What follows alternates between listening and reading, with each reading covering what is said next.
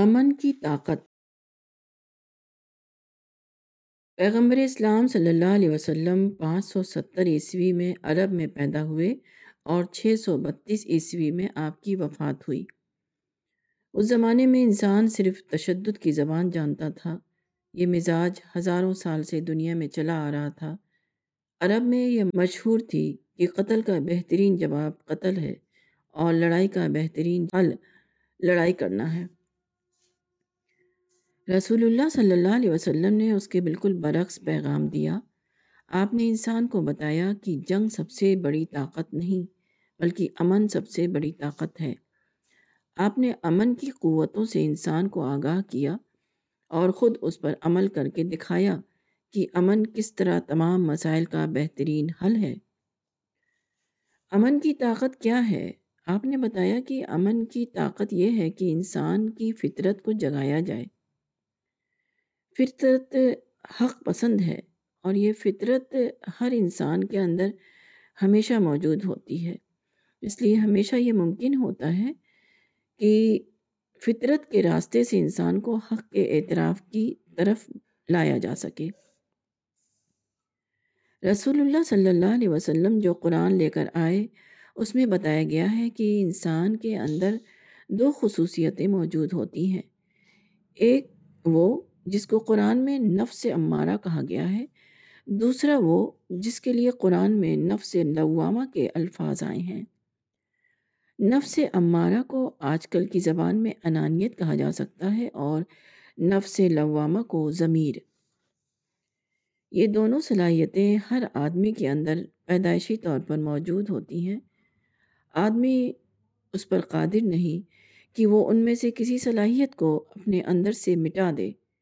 جو لوگ جنگ و قتل کا طریقہ اختیار کرتے ہیں، وہ آدمی کے نفس امارہ کو جگاتے ہیں۔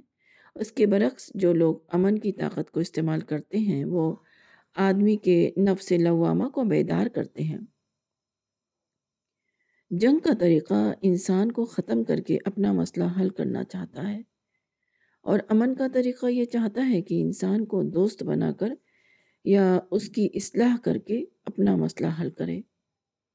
جنگ کا طریقہ صرف مسائل میں اضافہ کرتا ہے، جبکہ امن کا طریقہ مسئلے کو حل بھی کر دیتا ہے۔ اور اسی کے ساتھ انسانی سماج کو بے شمار نئے فائدوں سے معمور کر دیتا ہے۔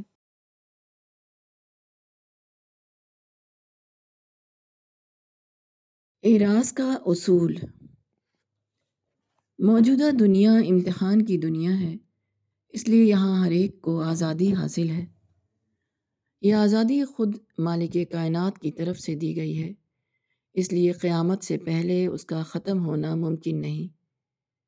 اسی آزادی کا یہ نتیجہ ہے کہ انسان پیغمبر کے اوپر پتھر مارتا ہے، وہ حق پرستوں کو ستاتا ہے اور دعوت حق کے مقابلے میں رکاوٹیں کھڑی کرتا ہے۔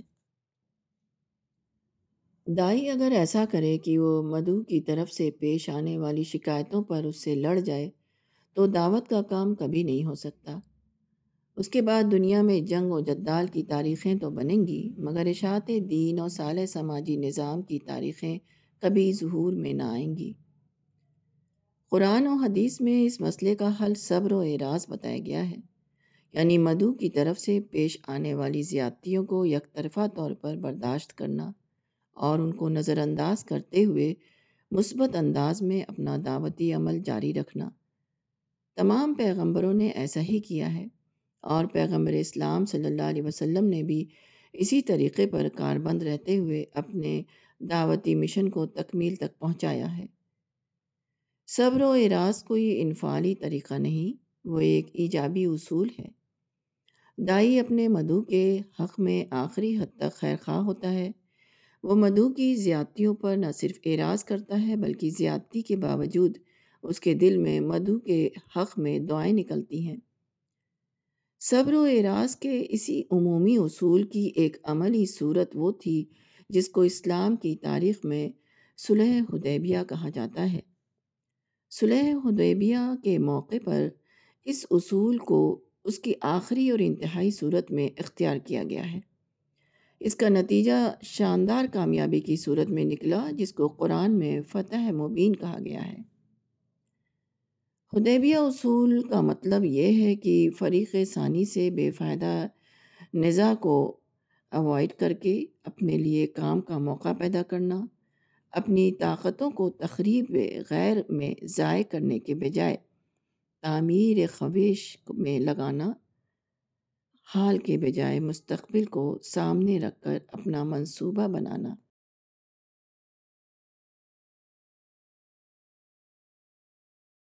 مستقل اصول۔ اسلام ایک دعوتی مذہب ہے۔ اسلام کا مقصد یہ ہے کہ لوگوں کے دلوں میں توحید کا عقیدہ داخل کرے۔ لوگوں کو ایک اللہ کا پرستار اور اطاعت گزار بنائے۔ یہ کام صرف نرمی کے ذریعہ انجام پا سکتا ہے۔ اس کے لیے ضروری ہے کہ دائی اور مدو کے درمیان معتدل فضا قائم ہو تاکہ مدو کھلے دل کے ساتھ دائی کی بات کو سنے اور اس کو اپنے دل میں جگہ دے دنیا میں مختلف اسباب سے اکثر ایسا ہوتا ہے کہ ایک آدمی اور دوسرے آدمی کے درمیان نزا پیدا ہو جاتی ہے۔ اسی طرح دائی اور مدو کے درمیان بھی نزا کے حالات پیدا ہوتے ہیں۔ یہ نزا دعوتی عمل کے لیے قاتل ہے۔ اب سوال یہ ہے کہ نزا کی اس فضا کو کس طرح ختم کیا جائے؟ ایسے موقع پر ہمیشہ دو وہ آدمی پہل کرتا ہے جو نزا کو اپنے لیے سب سے زیادہ نقصان دہ سمجھتا ہو۔ اب چونکہ دائی کے دل میں مدو کا درد ہوتا ہے، وہی سب سے زیادہ اس بات کے لیے فکر مند ہوتا ہے کہ اس کے اور مدو کے درمیان نزا ختم ہو جائے۔ دائی کا یہ درد اور اس کا یہ خیر جذبہ اس کو مجبور کرتا ہے کہ وہ خود نزا کو ختم کرنے کی ذمہ داری لے۔ وہ یک طرفہ طور پر قربانی دے کر نزا کی فضا کو ختم کر دے۔ اسی یک طرفہ قربانی کو اعراض کہا جاتا ہے۔ اور اسی اعراض کی ایک تاریخی مثال صلح حدیبیہ ہے۔ صلح حدیبیہ کوئی منفرد واقعہ نہیں، وہ اسلام کے دعوتی اصول کا ایک لازمی اور عمومی جز ہے۔ دعوت کے عمل میں ہر روز دائی کو حدیبیہ اسپرٹ کے تحت کام کرنا ہے، چنانچہ وہ بار بار یک طرفہ طور پر مدو کی زیادتیوں کو نظر انداز کرتا ہے تاکہ دعوت کا عمل اپنے مطلوبہ انداز میں جاری رہے۔ رسول اللہ صلی اللہ علیہ وسلم اپنی پیغمبرانہ زندگی کی پوری مدت میں حدیبیہ اسپرٹ کے تحت عمل فرماتے رہے۔ البتہ ہجرت کے بعد حدیبیہ کے مقام پر اس نوعیت کا ایک ممتاز واقعہ پیش آیا جس نے اسلام کی تاریخ میں ایک نیا دور پیدا کر دیا۔ حدیبیہ اسپرٹ دائی کی زندگی میں ہر روز شامل رہتی ہے۔ البتہ حالات کے مطابق کبھی وہ کسی مخصوص تاریخی واقعے کی صورت اختیار کر لیتی ہے، جیسا کہ حدیبیہ میں ہوا۔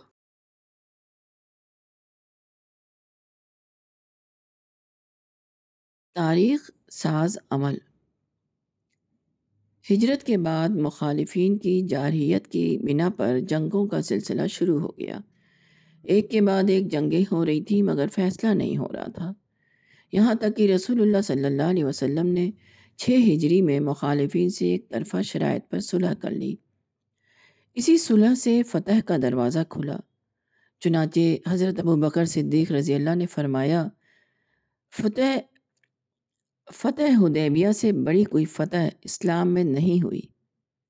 مگر صلح حدیبیہ پر راضی ہونا انتہائی مشکل معاملہ تھا، کیونکہ یہ ایک ایسی صلح تھی جو دشمنوں کی اپنی شرائط پر کی گئی تھی۔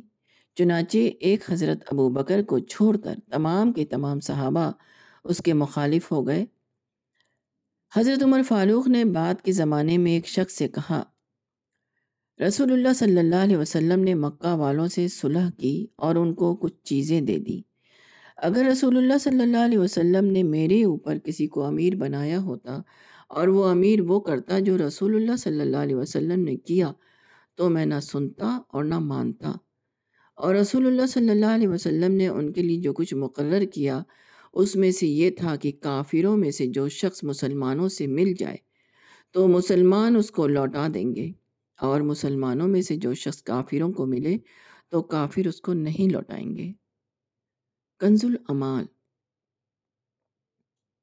دور اول کے مسلمانوں نے تاریخ کی سب سے بڑی کامیابی حاصل کی، مگر اس سب سے بڑی کامیابی تک پہنچنے کا راز اس ناقابل برداشت کو برداشت کرنا تھا کہ اپنی جو چیز دشمنوں کے قبضے میں چلی جائے اس کو واپس لینے پر اصرار نہ کریں۔ اور دشمنوں کی جو چیز اپنے قبضے میں ہو، اس کو دوبارہ واپس کرنے پر راضی ہو جائیں۔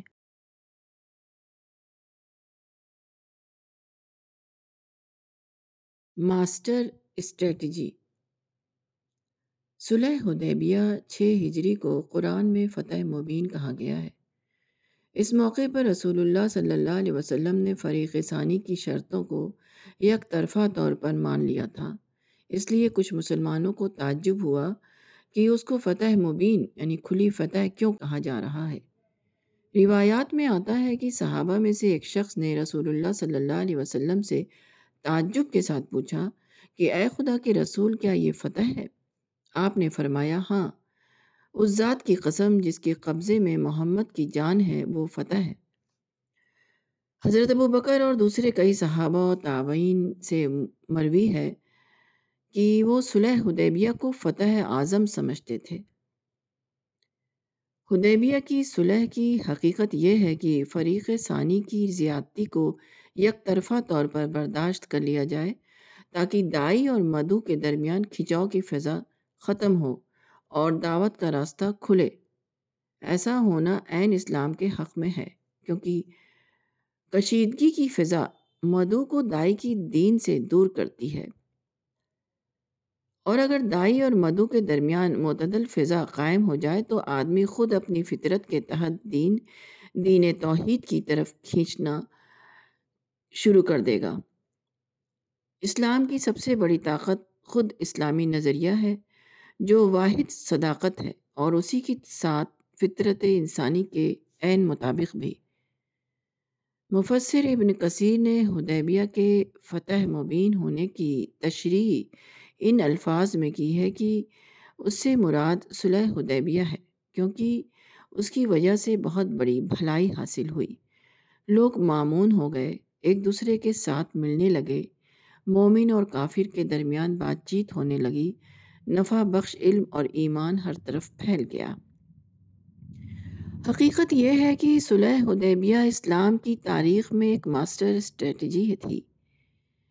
اس ماسٹر اسٹریٹجی کو اسلام کے حق میں استعمال کرنے کے مواقع آج بھی پوری طرح موجود ہیں۔ البتہ اس کو استعمال کرنے کے لیے اس سے یک طرفہ صبر کی ضرورت ہے، جس کا ثبوت رسول اور اصحاب رسول نے دور اول میں دیا۔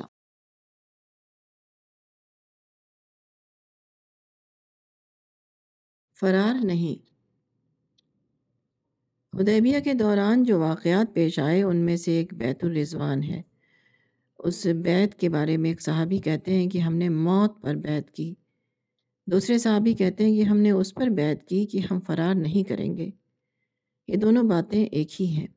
اس کا مطلب یہ ہے کہ ہم فرار کا طریقہ اختیار نہیں کریں گے، خواہ ہمارے لیے موت اور شہادت کی صورت پیش آ جائے۔ بیت الرضوان کی نوعیت کیا تھی؟ اس کو سمجھنے کے لیے اصل قابل لحاظ بات یہ نہیں ہے کہ لوگوں نے موت پر بیت کی، بلکہ اصل قابل لحاظ بات یہ ہے کہ موت پر بیت کے باوجود موت والا راستہ اختیار نہیں کیا گیا۔ اس بیت کے باوجود قریش سے لڑنے کے بجائے ان سے ایک طرفہ شرائط پر صلح کر لی گئی۔ حقیقت یہ ہے کہ بیت الرضوان لڑنے کے لیے نہیں تھی، بلکہ اس پر تھی۔ کہ اگر لڑائی سے بچنے کی تمام کوششوں کے باوجود لڑائی پیش ہی آ جائے، تو اس وقت کیا کرنا ہے؟ بیت الرضوان کا مطلب یہ تھا کہ اگر لڑائی عملاً پیش ہی آ جائے، تو اس وقت ہم فرار نہیں کریں گے، بلکہ جم کر مقابلہ کریں گے۔ حدیبیہ پرنسپل کوئی جزئی یا استثنائی واقعہ نہیں، وہ اسلام کی عام تعلیم ہی کا ایک بنیادی اصول ہے، جس کو ایک خاص موقع پر ایک متعین صورت میں استعمال کیا گیا ہے۔ حدیبیہ پرنسپل عین وہی ہے جس کو دوسرے مقامات پر اعراض کہا گیا ہے۔ قرآن و حدیث میں بے شمار بار یہ بات کہی گئی ہے کہ اس دنیا میں کامیابی کا راز صبر اور اعراض ہے۔ رسول اللہ صلی اللہ علیہ وسلم نے اپنی پوری زندگی میں اس اصول پر مختلف شکلوں میں عمل فرمایا ہے۔ حدیبیہ کی صلح بھی اسی عام اصول کا ایک جزئی انتباق ہے۔ حدیبیہ پرنسپل یا صبر و اعراض ہر دور میں اور تمام حالات میں مطلوب ہے۔ قرآن کی سورہ مدثر مکہ کے ابتدائی زمانے میں نازل ہوئی۔ اس میں یہ حکم دیا گیا کہ اپنے رب کے لیے صبر کرو۔ المدثر سات۔ سورہ بقرہ ہجرت کے بعد مدنی دور میں نازل ہوئی۔ اس وقت بھی یہ حکم دیا گیا کہ جو لوگ اسلام اور مسلمانوں کے خلاف سازشیں کر رہے ہیں، ان کا مقابلے میں افو و درگزر کا طریقہ اختیار کرو۔ البقرہ ایک سو نو۔ رسول اللہ نے بعض اوقات دشمنوں سے مقابلہ بھی کیا، مگر آپ کی عام سنت اراض تھی۔ اسلام میں صبر و اراض کی حیثیت عموم کی ہے اور ٹکراؤ کی حیثیت استثناء کی۔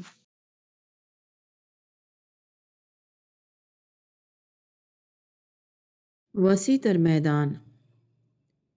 صلح حدیبیہ ذوالقعدہ چھ ہجری میں ہوئی۔ واقعی کے بیان کے مطابق رسول اللہ صلی اللہ علیہ وسلم نے اس کے فوراً بعد ذوالحجہ چھ ہجری میں اطراف مدینہ اور اطراف عرب میں دعوتی وفود بھیجنے شروع کر دیے۔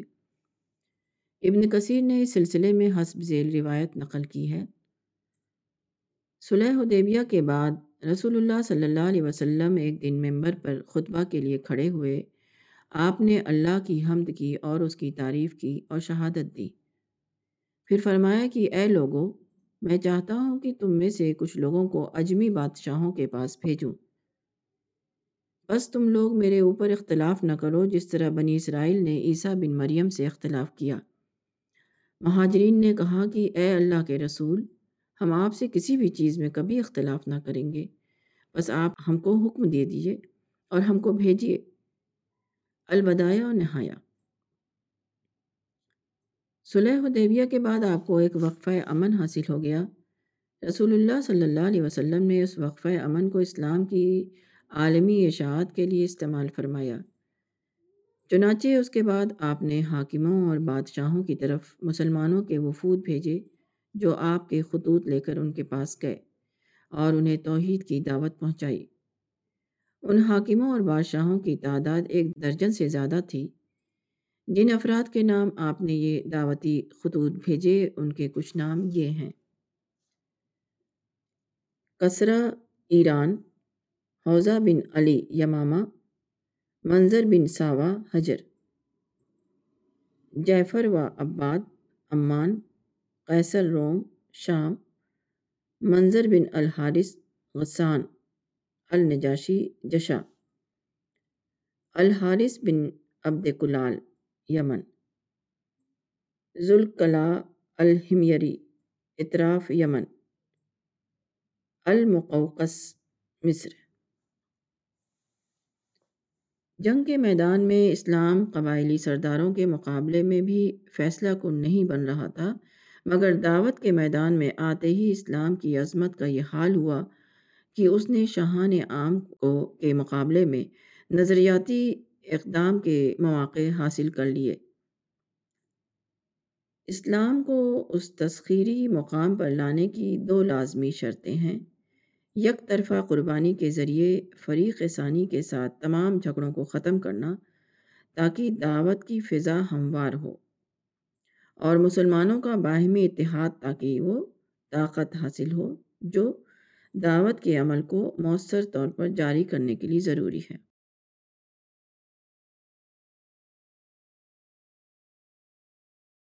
مومنین کے لیے ہدایت۔ حدیبیہ کے معاہدے قرآن میں فتح مبین کہا گیا ہے۔ ارشاد ہوا ہے کہ ایسا اس لیے کیا گیا تاکہ اللہ تم کو سرات مستقیم دکھائے اور تم کو نصر عزیز عطا کرے۔ الفتح تین۔ یہاں یہ بات واحد کے سیغہ میں ہے۔ یہی بات آگے جمع کے سیغہ میں کہی گئی ہے۔ چنانچہ فرمایا اور تاکہ ایمان لانے والوں کے لیے نشانی ہو اور تاکہ اللہ تم لوگوں کو سرات مستقیم دکھائے۔ الفتح بیس۔ قرآن میں جو بات بطور اصول بتائی گئی تھی، وہی عملاً بھی پیش آئی۔ چنانچہ حدیبیہ معاہدے کے بہت جلد بعد مکہ فتح ہوا اور پورے عرب کی فتح کا راستہ کھل گیا۔ اس سلسلے میں صحابہ و طائبین کے مختلف اقوال نقل کیے گئے ہیں۔ مثلا ابن شہاب الزہری تابعی۔ کہتے ہیں کہ اسلام میں جو سب سے بڑی فتح حاصل ہوئی، وہ صلح حدیبیہ کی فتح تھی۔ قرآن کے مذکورہ الفاظ کے مطابق، اللہ تعالیٰ نے اپنے رسول کے لیے جو فتح مقدر کی تھی، اس کی تدبیر آپ کو حدیبیہ اصول کی صورت میں بتائی گئی۔ الفتح ایک۔ اور پھر تمام مسلمانوں کے لیے اس واقعے کو ایک نشان راہ کی حیثیت دے دی گئی۔ الفتح بیس۔ تاکہ آئندہ جب بھی وہ مغلوبیت سے دو چار ہوں تو اسی تدبیر کو اختیار کر کے دوبارہ فتح و غلبہ تک پہنچ سکیں۔ موجودہ زمانے میں مسلمان دوبارہ مغلوبیت سے دو چار ہوئے۔ اس کے بعد ساری دنیا میں اسلام کی نشت ثانیہ کے نام سے تحریکیں اٹھ کھڑی ہوئیں۔ غالب اقوام کے ساتھ مقابلہ آرائی کے مورکے برپا ہوئے۔ مگر موجودہ زمانے کے مسلم رہنماؤں میں سے کوئی ایک شخص بھی نہیں۔ جس نے مسلمانوں کو یاد دلایا ہو کہ قرآن کی ہدایت کے مطابق تم دوبارہ اس تدبیر کو اختیار کرو، جس کی رہنمائی، اصولی اور عملی دونوں اعتبار سے زمان رسول میں کی گئی تھی۔ کسی نے بھی یہ نہیں کہا کہ دوبارہ وہ وقت آئے گا، آ گیا ہے کہ ہم قرآن کی بتائی ہوئی صراط مستقیم کے مطابق حدیبیہ اصول پر عمل کریں تاکہ اللہ کی مدد سے ہم کو فتح مبین حاصل ہو سکے۔ ایسی حالت میں وہی نتیجہ نکلا جو قانون قدرت کے مطابق ایسے عمل کے لیے مقدر تھا۔ یعنی ساری کوششوں کے باوجود اس کا کوئی نتیجہ نہیں نکلا۔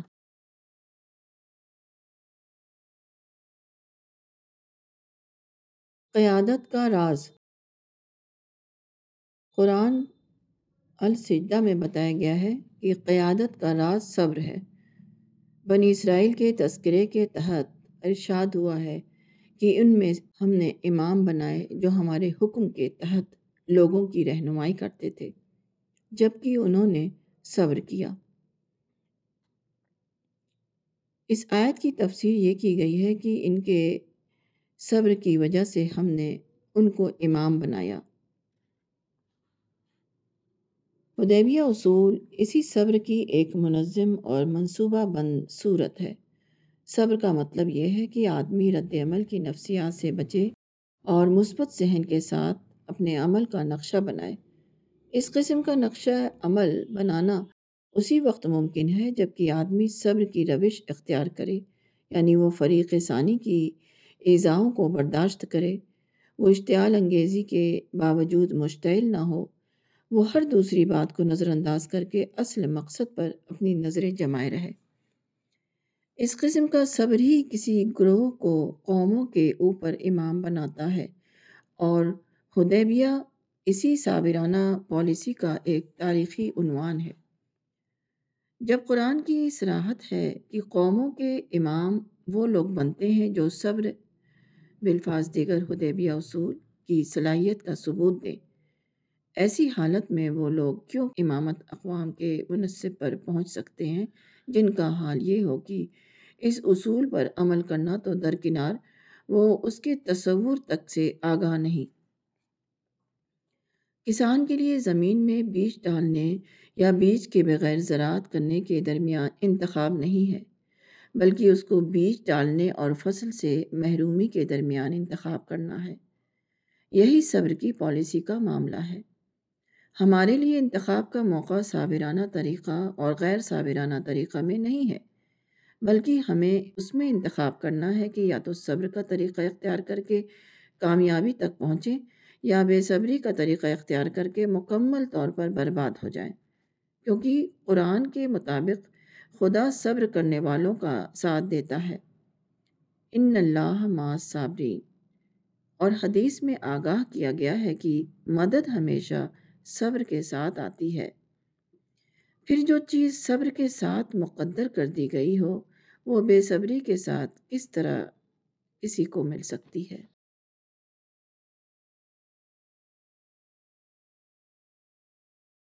روحانی مطلوب۔ اللہ نے تمام انسانوں کو اپنے دین پر پیدا کیا ہے۔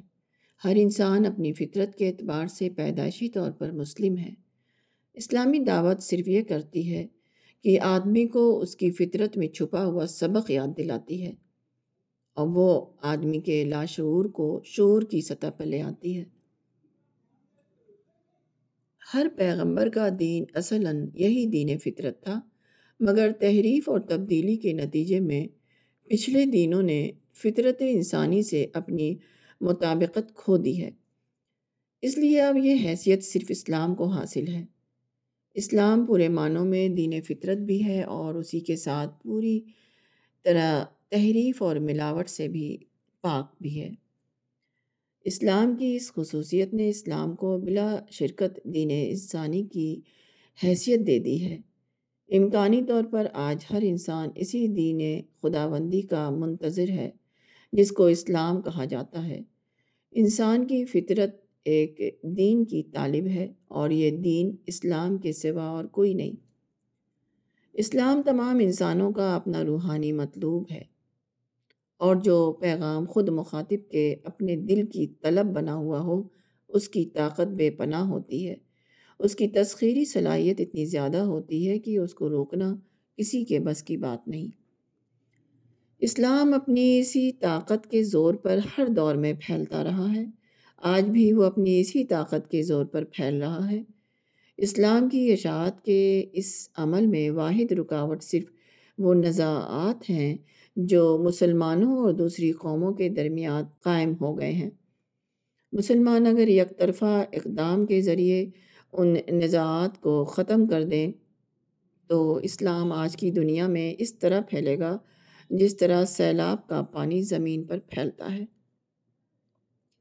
اسلام اپنی ذات میں طاقت ہے۔ انسان خود اپنے دل کی آواز کے تحت اس کی طرف کھینچتا ہے۔ ضرورت یہ ہے کہ اسلام کو اس کی اصل صورت میں انسان تک پہنچا دیا جائے۔ اسلام ہر آدمی کی کا فطری تقاضا ہے۔ اسلام ہر آدمی کا روحانی مطلوب ہے۔ اور کون ہے جو خود اپنی فطرت کی پکار کو نہ سنے؟ کون ہے جو خود اپنی روحانی آواز پر کان نہ لگائے؟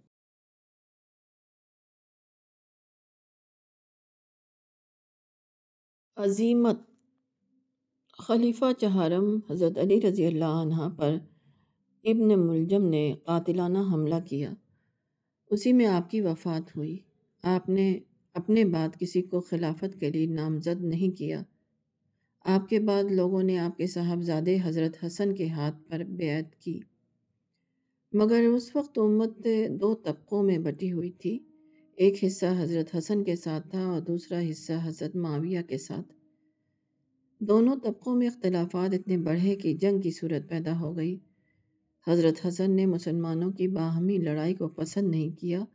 وہ یک طرفہ طور پر عہدے سے دستبردار ہو گئے اور خلافت کا عہدہ حضرت معاویہ کے حوالے کر دیا۔ اس وقت حضرت حسن کے جھنڈے کے نیچے چالیس ہزار جنگجو جمع تھے۔ وہ لوگ آپ پر برہم ہو گئے۔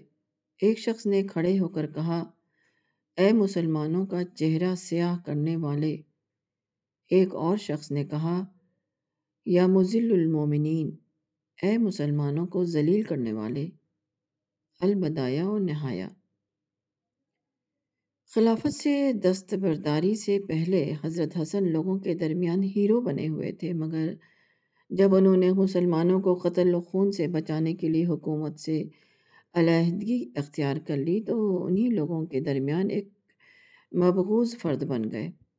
ایک شخص نے آپ کو خطاب کرتے ہوئے کہا کہ مسلمانوں کے لیے ننگ و آر۔